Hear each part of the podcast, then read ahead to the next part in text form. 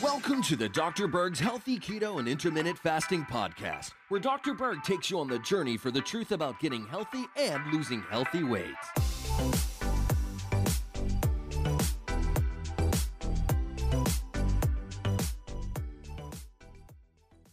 Let's talk about the five reasons why you may develop stomach pain when you start the ketogenic diet. All right, the biggest reason is that you're consuming all these keto friendly desserts or what's called keto bombs, which are these fat cookies, and they have sugar alcohols in them. And you're sensitive to it. A lot of people, especially in the beginning, are consuming those in large amounts, and they don't realize that um, their system has to adjust to it. And a little too much, it's going to create a lot of bloating and pain in your gut.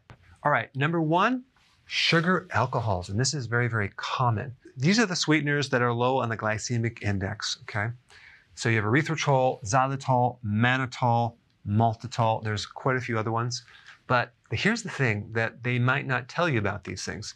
They can create a lot of bloating and distension and pressure and pain in your gut, especially if you consume them in large amounts. And that's something that usually happens in the beginning because you're all excited, you start it, and now you realize, wow, I can have all these keto friendly cookies, and you start consuming them and you start getting pain in your gut. So that is number one, and it's very, very common. So I always recommend doing small amounts, especially in the beginning, and see how it goes. Number two, there's too much fiber, you're not used to it, you don't have the friendly bacteria to deal with actually seven to 10 cups of vegetables.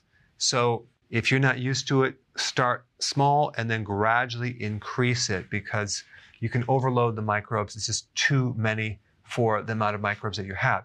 They will adapt, but it does take some time. And there's also certain vegetables that you may be sensitive to. For example, if I were to consume broccoli right now, even though I like it, it would just cause so much pain in my gut. For other people, it could be cabbage. So it really depends on the person. So if you're consuming a new type of vegetable, that could be something that you need to avoid right now. But also realize that consuming too much fiber can also cause constipation for certain people. But in other people, if you don't have enough, it can create constipation. So you want to test the waters, but ideally you would want a good amount to get your uh, minerals, uh, magnesium, potassium, and definitely vitamin C. If you have a condition called SIBO, small intestinal bacterial overgrowth, this is where the microbes that should be in the large intestine are now in the small intestine, and you consume too much fiber, you're going to basically cause those microbes to go in a, um, an eating frenzy in the wrong place. And they're going to ferment the fiber in the small intestine. You're going to just blow up and feel really bad. So if you have this, I recommend you do carnivore for a while. Okay, number three, not enough fluids. Now, what does that have to do with anything? When you switch from doing carbs to burning fat, you're going to be getting rid of a lot of excess fluid. Okay, that's number one. So you need to actually replace that fluid. The second thing is that the fiber that you consume from the vegetables requires more fluid. So some of this fiber that is not digestible um, acts like a sponge and it starts requiring water. And if you don't give your body enough fluids, it can actually suck some of the fluids in your large intestine and leave you a bit dehydrated. That can cause the pain. So this actually, believe it or not, is actually quite common. So the next time you get stomach pain, especially if you eat something with a lot of vegetables, consume more water and it should just go right away. Very, very simple. Number four, too much dietary fat. Um, you don't have the gallbladder capacity. You haven't generated enough uh, bile salts in your gallbladder, which is produced by the liver, to handle that amount of fat coming into your body okay, dietary fat. So you might want to cut it down. The other thing is that you may have heard about this thing called the bulletproof coffee, right? Where you're doing MCT oil or butter or coconut oil, whatever, in this coffee, and now you're slugging this down.